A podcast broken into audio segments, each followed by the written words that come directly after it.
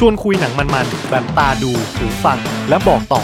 ยกขบวนหนังมาแบบ box set ให้คุณไปตามเก็บครบทุกประเด็นกับผมปู้กูลลิสใน Showtime Podcast เอาละครับ สวัสดีครับทุกๆคนยังอยู่กับผมกู้คูลลิสอีกครั้งกับรายการ Showtime นะครับ มาในสัปดาห์นี้นะก็ถือว่าเป็นตอนที่ 2 แล้วที่เราได้พบเจอกันนะฮะซึ่งภาพยนตร์ที่ผมจะนำมาเล่าให้กับทุกคนได้ฟัง แล้วก็จะมาชวนทุกคนเปิดประเด็นเพื่อพูดคุยกันในวันนี้เนี่ยมีชื่อว่า American History X ครับ จริง ๆ แล้วภาพยนตร์เรื่องนี้เนี่ยเป็นภาพยนตร์ที่ค่อนข้างจะอายุอานามมากแล้วเหมือนกันนะเออหนังปี 98 นะครับ ผมได้ดูหนังเรื่องนี้ตั้งแต่สมัยผมยังเป็นเด็กมาก แล้วก็ มันมีความพิเศษสำหรับผมโดยส่วนตัวเล็กน้อย ก็คือมันเป็นหนึ่งในหนังที่ทำให้ผม ได้ค้นพบสัจธรรมอะไรสักอย่างในชีวิตขึ้นมานะครับเพราะว่ามันมีประโยคเด็ดอยู่ในหนังอยู่ท่อนหนึ่ง ส่วนมันจะเป็นอะไรนั้นเดี๋ยวเราจะค่อยๆคุยกันไปแล้วกัน ก่อนที่เราจะเริ่มลงรายละเอียดเกี่ยวกับตัวหนังนะก็เช่นเคยนะครับ ก็ต้องขอแจ้งให้ทุกคนทราบว่า เนื้อหาที่เราจะพูดคุยกันนับจากนี้เป็นต้นไปจะเป็นการสปอยเนื้อเรื่องทั้งหมดทั้งสิ้น ของ American History X ในทุกแง่มุม เพราะฉะนั้นถ้าใครที่อยากจะสัมผัสประสบการณ์ ที่จะได้ซึมซับอรรถรสของหนังด้วยตัวเอง ผมแนะนำให้ไปดูก่อนนะครับ แล้วหลังจากที่ดูกันจบแล้วก็กลับมาคุยกันเกี่ยวกับหนังเรื่องนี้ในช่องคอมเมนต์ว่า เอ๊ะ มันมีอะไรที่เรา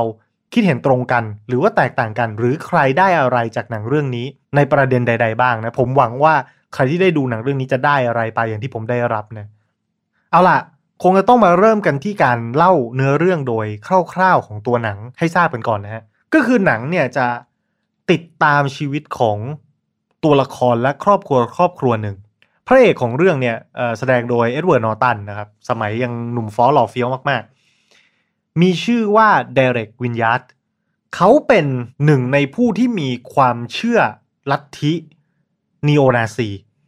ด้วยความที่เนื้อเรื่องทั้งหมดมันเกิดขึ้นในสังคมอเมริกันนะครับแล้วก็สะท้อนปัญหาเกี่ยวกับสังคมอเมริกัน ซึ่งเป็นปัญหาการเหยียดเชื้อชาติ เหยียดสีผิวนะ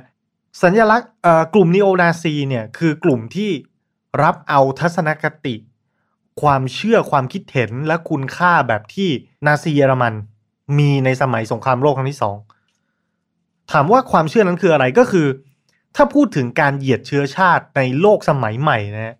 แน่นอนเรามีหลักฐานที่ชัดเจนแจ่มแจ้งที่สุด นั่นก็คือสงครามโลกครั้งที่สองและสิ่งที่นาซีเยอรมันทำกับชาวยิวก็คือการไล่ฆ่าอย่างเป็นระบบในลักษณะที่เรียกว่าเป็นอุตสาหกรรมเลยนะฆ่าคนอย่างเป็นอุตสาหกรรมนะครับ จนมีผู้เสียชีวิตในเหตุการณ์นี้เฉพาะชาวยิวที่ถูกสังหารนะครับ ก็เป็นจำนวนถึง 6 ล้านคนด้วยกัน ซึ่งมันก็เป็นจำนวนที่ค่อนข้างจะสูงมาก แล้วไอ้เจ้านีโอนาซีเนี่ยนีโอนาซีใหม่ก็คือการรับเชื่อความคิดว่า มนุษย์ไม่ได้มีคุณค่าเท่าเทียมกัน มันมีฝ่ายที่สูงเหนือล้ำกว่า แล้วฝ่ายที่ด้อยค่ากว่า ซึ่งฝ่ายที่ด้อยค่าเนี่ยก็จะถูกมองเป็นกาฝากของสังคม เป็นตัวสร้างปัญหา เป็นบ่อเกิดของความชั่วร้ายเลวทรามทุกอย่างที่เกิดขึ้น ซึ่งตัวเอกของเราเนี่ยเดเร็กเนี่ยก็เป็นสมาชิกของ แก๊งนีโอนาซีนี้ซึ่งถูกจัดตั้งขึ้นมาใหม่หลังจากที่ตัวเขาเนี่ยยังเป็นวัยรุ่นนะก็ได้ไปเจอกับชายแก่คนหนึ่งที่มีความคิดแนวนี้เช่นเดียวกัน เชื่อเรื่องไวท์ซูเปอร์มาซีก็คือเป็นคนขาวที่มีความเหนือล้ำกว่าชนชาติอื่น ๆ ในทุกๆด้านนะครับ แล้วก็อย่างที่ผมบอกอะมองเห็นเชื้อชาติอื่น เป็นปัญหาของสังคมทั้งหมด ทั้งสองคน คนหนุ่มกับคนแก่ร่วมมือกัน แล้วก็ตั้งแก๊งนีโอนาซีขึ้นมา ซึ่งก็จะมีลักษณะของการคอยก่อกวนนะครับ คอยข่มขู่คุกคามคนที่ไม่ใช่คนผิวขาว ในสังคมอเมริกันนี่แหละ แต่ตัวหนังมันเริ่มต้นโดยที่มีชายผิวดำสามคนนะครับ ขับรถมาหน้าบ้านของตัวเดเร็กเพื่อที่จะมางัดรถนะก็คือมีรถจอดอยู่หน้าบ้านก็จะเข้าไปขโมย หรืออะไรทำนองนั้นน่ะแหละ แล้ว น้องชายของเดเร็กที่ชื่อแดนนี่เนี่ยปลุกให้พี่ชายตัวเองตื่นขึ้นมา พอเดเร็กรู้ตัวตื่นขึ้นมา ก็คว้าปืนเลย ตัวเองมีปืนอยู่แล้วนะคว้าปืนออกมา แล้วก็ดูลาดเราว่า เฮ้ย มันมีคนจะมาป้นบ้านเราเนี่ย มากันกี่คนพกอาวุธอะไรบ้าง ปรากฏว่าโจรที่มาสามคนขับรถมานะมาจอดเทียบหน้าบ้านแล้วก็มางัดรถสองคนไดเหล็กยิงทิ้งไปสองคน คนที่สามขับรถหนีออกไปได้ แต่รถก็โดนยิงยับนะใช้ปืนพกเนี่ย ยิงอัดเข้าไปปากปากปากปากปรากฏว่าโจรสองคนที่ถูกยิงหน้าบ้านของเดเร็กเนี่ย คนหนึงเสียชีวิตทันทีนะก็คือนอนตายไปเลย ส่วนอีกคนเนี่ยบาดเจ็บสาหัส แต่สิ่งที่เดเร็กทำเนี่ยด้วยความที่ตัวเองเป็นคนที่เกลียดคนผิวดำอยู่แล้ว ก็เลยจับโจรที่ใกล้จะตายเนี่ย บังคับให้เขาอ้าปากครับ อ้าปากกัดขอบฟุตบาท แล้วตัวเองก็กระทืบไทยทอยซ้ำครับจนโจรคนเนี้ยเสียชีวิต และแน่นอนก็คือหลังจากที่เหตุการณ์ยิงกันวุ่นวายนะตำรวจก็มา เขาก็ถูกจับไป ก็คือยอมโดนจับโดยละม่อมเลยไม่ไม่ได้มีการต่อสู้ขัดขืนอะไร คือแค่คิดว่าตัวเองยิงโจรหน้าบ้านนะป้องกันตัวหรืออาจจะคิดว่าอะไรก็แล้วแต่คือเขาเชื่อในสิ่งที่เขาทำว่ามันเป็นสิ่งที่ถูกต้อง อาจจะมองว่าป้องกันตัวหรือว่าลงโทษไอ้คนชั้นต่ำพวกนี้ในสังคมเลยเหตุการณ์ทั้งหมดเกิดขึ้น ต่อหน้าครอบครัวของเดเร็กซึ่งเป็นครอบครัวค่อนข้างจะใหญ่นะ มีพี่น้อง 4 คนรวมตัวเขา แล้วก็มีคุณแม่อีกหนึ่งคน ก็ช็อกกันไปตามสภาพ ผลจากเหตุการณ์ในครั้งนี้เนี่ยทำให้เขาต้องไปติดคุก 3 ปีครับ ข้อหาฆ่าคนตายนะสิ่งที่เกิดขึ้นก็คือในช่วง 3 ปีที่เดเร็กหายไปเนี่ยน้องชายของเขาก็เติบโตขึ้นมา โดยการมองเห็นพี่ชายตัวเองเป็นฮีโร่ มองคุณค่าค่านิยมต่างๆ ที่พี่ชายตัวเองเคยทำและยึดถือ ก็คือเกลียดคนดำจะต้องมีการต่อสู้ตอบโต้กันด้วยกำลัง ยึดถือสิ่งเดียวกับที่เดเรกยึดถือ แล้วมองพี่ชายตัวเองเป็นไอดอลคือสิ่งที่พี่ชายตัวเองทำมันเท่มาก แล้วก็พยายามจะดำเนินรอยตามกิจกรรมอย่างเดียวกันที่พี่ชายเคยทำพี่ชายเกลียดคนดำตัวเองก็เกลียดด้วย แต่ในคราวนี้เนี่ยเขาก็คือเด็กที่เติบโตมาโดยที่ไม่มีผู้ใหญ่ในบ้านคอยให้คำแนะนำ ตัวละครที่เหมือนจะเป็นผู้ชี้นำในทางที่ถูกต้องในเรื่องนี้เนี่ยจะมีอยู่คนเดียว ก็คือเป็นคุณครูที่โรงเรียนที่ตัวเดเร็กตัวพระเอกแล้วก็น้องชายเนี่ยเรียนอยู่นะซึ่งอาจารย์เป็นคนดำนะ แล้วก็สอนหนังสือพี่น้องสองคนนี้ทั้งคู่ มีการสั่งให้ตัวน้องชายพระเอกเนี่ยไปเขียนรายงานมาเกี่ยวกับสิทธิเสรีภาพ เรื่องเกี่ยวกับการต่อสู้เพื่อความเท่าเทียมอะไรแบบนี้นะ มีการสั่งให้น้องชายพระเอกเนี่ยไปเขียนรายงาน ในประเด็นเกี่ยวกับการต่อสู้เรื่องความเท่าเทียมอะไรแบบนี้แทนที่น้องชายพระเอกจะไปสรรหาเรื่องดีๆ มาเขียน เขาดันไปเอาเรื่อง Minecraft มาเขียน Minecraft เป็นหนังสือของฮิตเลอร์ ช่วงก่อนที่จะขึ้นสู่อำนาจในฐานะนายกรัฐมนตรีของพรรคนาซีเยอรมัน ก็จะเป็นการเขียนบรรยายความรู้สึกโกรธแค้นนะครับ ชาวยิวโกรธแค้นคนที่ไม่ใช่คนเยอรมันโดยกำเนิดไม่ใช่ชาวอารยันอะไรอย่างเงี้ยแล้วก็มองว่าเป็นต้นต่อของปัญหา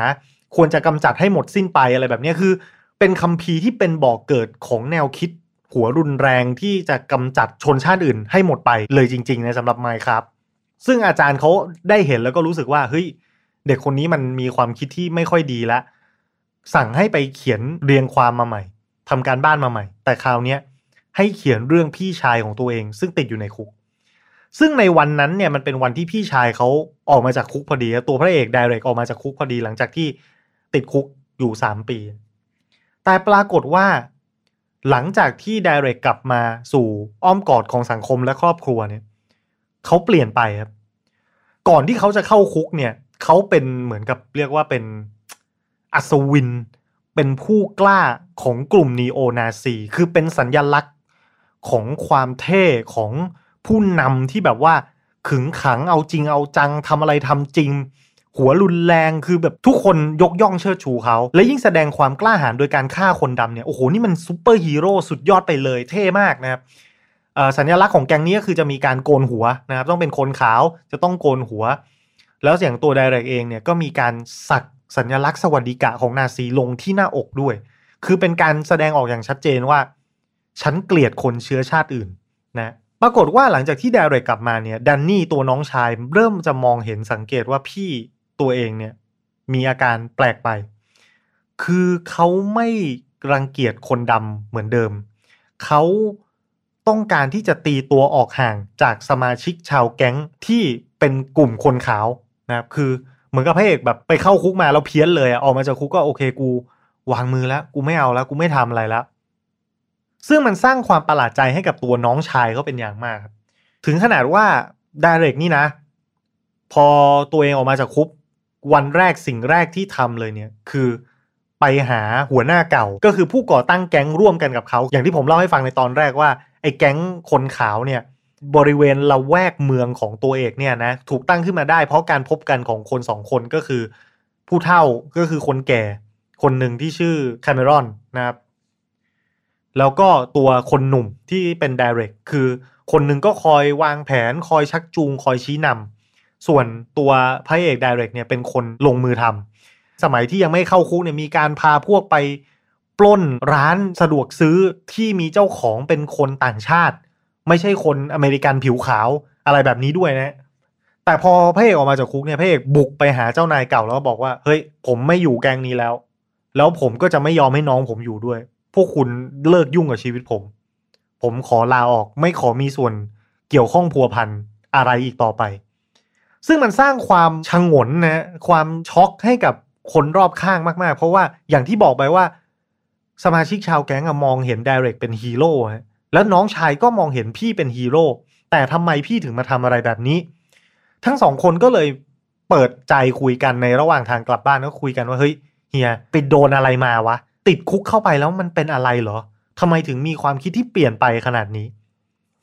ดเรกก็เลยเล่าเรื่องชีวิตของเขาที่อยู่ในคุกให้ฟัง คือมันมีประเด็นน่าสนใจหลายอย่างมาก ตั้งแต่อย่างแรก เขา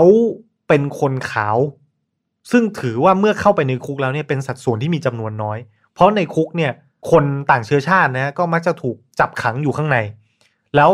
จากสังคมภายนอกที่เขาเป็นคนส่วนใหญ่ พอเข้าไปอยู่ในคุกเขากลายเป็นคนแปลกแยก เพราะมันเป็นแหล่งรวมของกลุ่มแก๊งเม็กซิกันบ้าง เอเชียบ้าง คนดำบ้างนะแล้วชื่อเสียงกิตติศัพท์ของเขาสิ่งที่เขาทำอะมันตามเขาเข้าไปในคุก เฮ้ย แกติดคุกเพราะอะไร เพราะฆ่าคนดำคือคนดำในคุกก็มองเป็นตาเดียวแบบ อ้าว น้อง เข้ามาอย่างนี้ก็สวยสิอะไรแบบเนี้ย คือมันจะตายเอานะ มันจะเอาตัวไม่รอดเอานะครับ เสร็จแล้วสิ่งที่เดเรกทำก็คือ พยายามแสดงตัวตอนอยู่ในคุกว่า กูเนี่ยเป็นแก๊งคนขาวนะเว้ยอยู่ข้างนอกเนี่ยกูฆ่าคนดำมา เพื่อที่จะสื่อสารให้กับคนขาวที่อยู่ในคุกเนี่ย รับตัวเองเข้าไปในกลุ่ม เพราะกลัวไงเพราะกลัวว่าถ้าเกิดว่าอยู่ในคุกเดี๋ยวโดนคนดำแม่งเล่นงานฆ่าตายในคุกสักวันหนึ่งอะไรแบบนี้ ซึ่งแก๊งคนขาวก็รับเดเรกเข้าไปในกลุ่มครับ แต่หลังจากที่เดเรกเข้าไปอยู่ในกลุ่มแล้วคลุกคลีไปสักพักหนึ่งเขาได้เห็นอะไรแปลก พฤติกรรมแปลกๆของคนในกลุ่ม เช่น แสดงตัวว่าเป็นแก๊งคนขาวก็จริง แต่มีการซื้อขายทำธุรกิจกับแก๊งเม็กซิกัน แก๊งคนต่างชาติ ซื้อยาจากคนเม็กซิกัน เอามาปล่อยขายให้กับนักโทษเพื่อนคนขาวด้วยกันเอง ซึ่งมันเป็นสิ่งที่เขารังเกียจและเขารับไม่ได้ เพราะมันเป็นความเชื่อของเขาตั้งแต่อยู่ข้างนอกว่า คนพวกนี้มันคนชั้นเลวชั้นต่ำมันเป็นตัวสร้างปัญหา แต่พอกลับเข้ามาอยู่ข้างในคุก กลายเป็นว่า เอ้ย กูเห็นคนขาวคบค้าสมาคมกับคนพวกนี้ เขาก็เลยแบบรังเกียจแล้วก็พยายามจะตีตัวออกห่างไม่อยากจะยุ่งด้วย คือพูดมากๆ เพื่อนก็ลำคาญว่าอยู่ดีๆ จะมาเปรี้ยวอะไรอยู่ในนี้อะไรทำนองนั้นนะปรากฏว่าเหตุการณ์นี้เองเนี่ยที่ไดเรกกระด้างกระเดื่องกับแก๊งคนข่าวในคุกเนี่ยทำให้เขาถูกแก๊งคนข่าวในคุกเนี่ยข่มขืนครับ หลังจากที่ไดเรกถูกข่มขืนเนี่ยอาจารย์ของเขาเนี่ยซึ่งเป็นคนดำที่สอนหนังสือเขาก็มาเยี่ยมในคุก แล้วก็เหมือนกับพยายามจะมาเล่าเรื่องราวทางบ้านให้เขาฟังว่า เออ น้องนายเนี่ยโตขึ้นมามันจะเริญรอยตามนายเลยนะ เป็นคนมีปัญหาแบบเดียวกันเลย เป็นเด็กมีปัญหา นิยมความรุนแรงอะไรแบบนี้อยากจะมีเรื่องกับคนดำตลอดเวลาอะไรทำนองนั้น แล้วก็เหมือนจะพยายามมาพูดสั่งสอนให้ตัวไดเรกได้สติครับ ซึ่งเนี่ยแหละคือเป็นคำพูดที่ผมได้ฟังแล้ว ผมรู้สึกประทับใจแล้วก็ตื้นตันใจมาก คือเขาบอกว่า ตัวเขาเองเนี่ยในฐานะคนดำเนี่ย เคยโกรธเกลียดทุกอย่าง ว่าทำไมคนเชื้อชาติเขาจะต้องมาประสบพบเจออะไรที่เลวร้ายตลอด คือเขามองว่าสังคมมันไม่เป็นธรรม ไอ้พวกคนขาวมันกดขี่เรา หรือโทษไปยังพระ โทษพระโทษเจ้าว่าทำไมถึงต้องมารังแกคนเชื้อชาติของเขา แต่สุดท้ายแล้วเนี่ย เขาไม่ได้คำตอบครับ ไม่ว่าเขาจะคิด โกรธเกลียดเครียดแค้นขนาดไหน มันไม่ช่วยทำให้เขามีความสุขขึ้นมาได้กับชีวิต แต่คำถามที่ทำให้เขาคิดได้ปลงตกและเข้าใจโล่งมากขึ้น คือคำถามที่ว่า สิ่งที่คุณทำอยู่ มันช่วยให้ชีวิตคุณดีขึ้นหรือไม่ ซึ่งเขาเอาคำถามเนี้ยถามไปที่ตัวพระเอก พระเอกซึ่งเพิ่งโดนข่มขืนมาหมาดๆคือฟังแล้วร้องไห้เลย คือ ความเชื่อทุกอย่างที่เคยมีมามันพังทลายหมดเมื่อมาเห็นว่า เฮ้ยโลกมันมีหลายมิติหลายด้าน แล้วมันไม่มีความชั่วร้ายเลวทรามที่บริสุทธิ์ร้อยเปอร์เซ็นสิ่งที่ตัวเองเชื่อว่าดีสุดท้ายก็พังทลายไปต่อหน้า แล้วก็เป็นความช่อฉนอะไรแบบนี้ความไม่ซื่อสัตย์ไม่จริงใจ เพราะฉะนั้นเขาจะปล่อยให้เรื่องมันเป็นแบบนี้ต่อไปไม่ได้ เพราะแม้ว่าอนาคตของเขาเนี่ย มันจะพังไปแล้วนะเขาต้องมาติดคุกเสียเวลาไป 3 ปีในชีวิต เพื่อที่จะมาพิสูจน์ได้รู้ภายหลังว่าสิ่งที่เขาเชื่อมาทั้งหมดมันผิด แต่คนที่เขาเป็นห่วงกลับเป็นครอบครัว กลับเป็นน้องชายเขาว่า เมื่อเขาออกไปได้ เขาจะต้องพูดให้น้องได้สติให้ได้ เพราะถ้าไม่อย่างนั้นแล้ว คนที่เขารักจะต้องกำลังดำเนินรอยตามเขาซึ่งมันก็โชคดีมากนะ หลังจากที่ ตัวพระเอกเนี่ยเล่าให้ตัวน้องชายฟังเรื่องราวทั้งหมด แล้วน้องชายเข้าใจ น้องก็เชื่อนะ น้องก็เชื่อแล้วน้องก็คิดว่า โอเค พี่บอกว่าแบบเนี้ยดี ก็เชื่อตามพี่ต่อไปนี้เราจะเลิกเข้าแก๊งเราจะไม่ใช้ชีวิตอยู่บนความเกลียดชังอีกต่อไปแล้ว แต่ปรากฏว่าทุกอย่างมันสายเกินไปครับ เรื่องนี้เลยจบแบบโศกนาฏกรรมนะว่า ตัวน้องชายพระเอก ถูกคู่อริคนดำในโรงเรียน ยิงตายนะ ก็ถือว่าเป็นโศกนาฏกรรมที่แบบคลาสสิกมากว่าแบบเออเราคิดได้แล้วนะ เรากำลังจะเปลี่ยนแล้วนะ แต่โลกมันไม่ให้โอกาส มันสายไปแล้ว แค่เพียงก้าวเดียว ซึ่งมันแบบมันเป็นเรื่องที่น่าเศร้าแล้วก็น่าประทับใจมาก ๆ ไปพร้อม ๆ กัน สาเหตุที่ผมหยิบยกเรื่องนี้มาพูดเนี่ย ใช่ว่าอย่างที่ผมบอกไปตอนแรกว่ามันเป็นหนังที่สร้างความประทับใจให้กับผมเมื่อนานมาแล้วนะฮะแต่อีกประเด็นหนึ่งก็คือ ผมคิดว่ามันมีความใกล้เคียงกับ สถานการณ์รอบๆตัวเราในปัจจุบัน คือปัญหาการเหยียดเชื้อชาติเนี่ยอย่างในสังคมอเมริกาเองมันก็ยังไม่หมดไปนะครับหรือแม้กระทั่งในสังคมไทยเองเราอาจจะไม่ได้มีการเหยียดเชื้อชาติตรงๆ ซึ่งเอาจริง ๆ ถ้าคุยรายละเอียดกันอาจจะมีก็ได้นะ ว่าคนไทยเรามองคนชาติอื่นในประเทศนี้เป็นอย่างไรบ้างอะไรเงี้ยมันก็อาจจะเป็นประเด็นใหญ่ที่เรามาพูดคุยมาวิเคราะห์กันไปได้อีกต่อเนื่องยาวนานแต่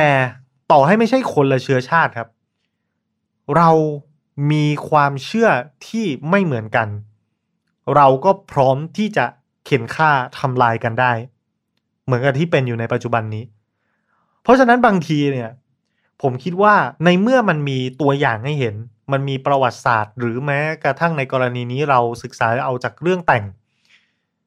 ซึ่งมันก็ไม่ได้มีการสูญเสียเป็นชีวิตเป็นตัวเลขให้เห็นจริง ๆ ให้หน่าใจหายนะ แต่ผมคิดว่าถ้าเราลองมองโลก เราลองถอยออกมาก้าวหนึ่ง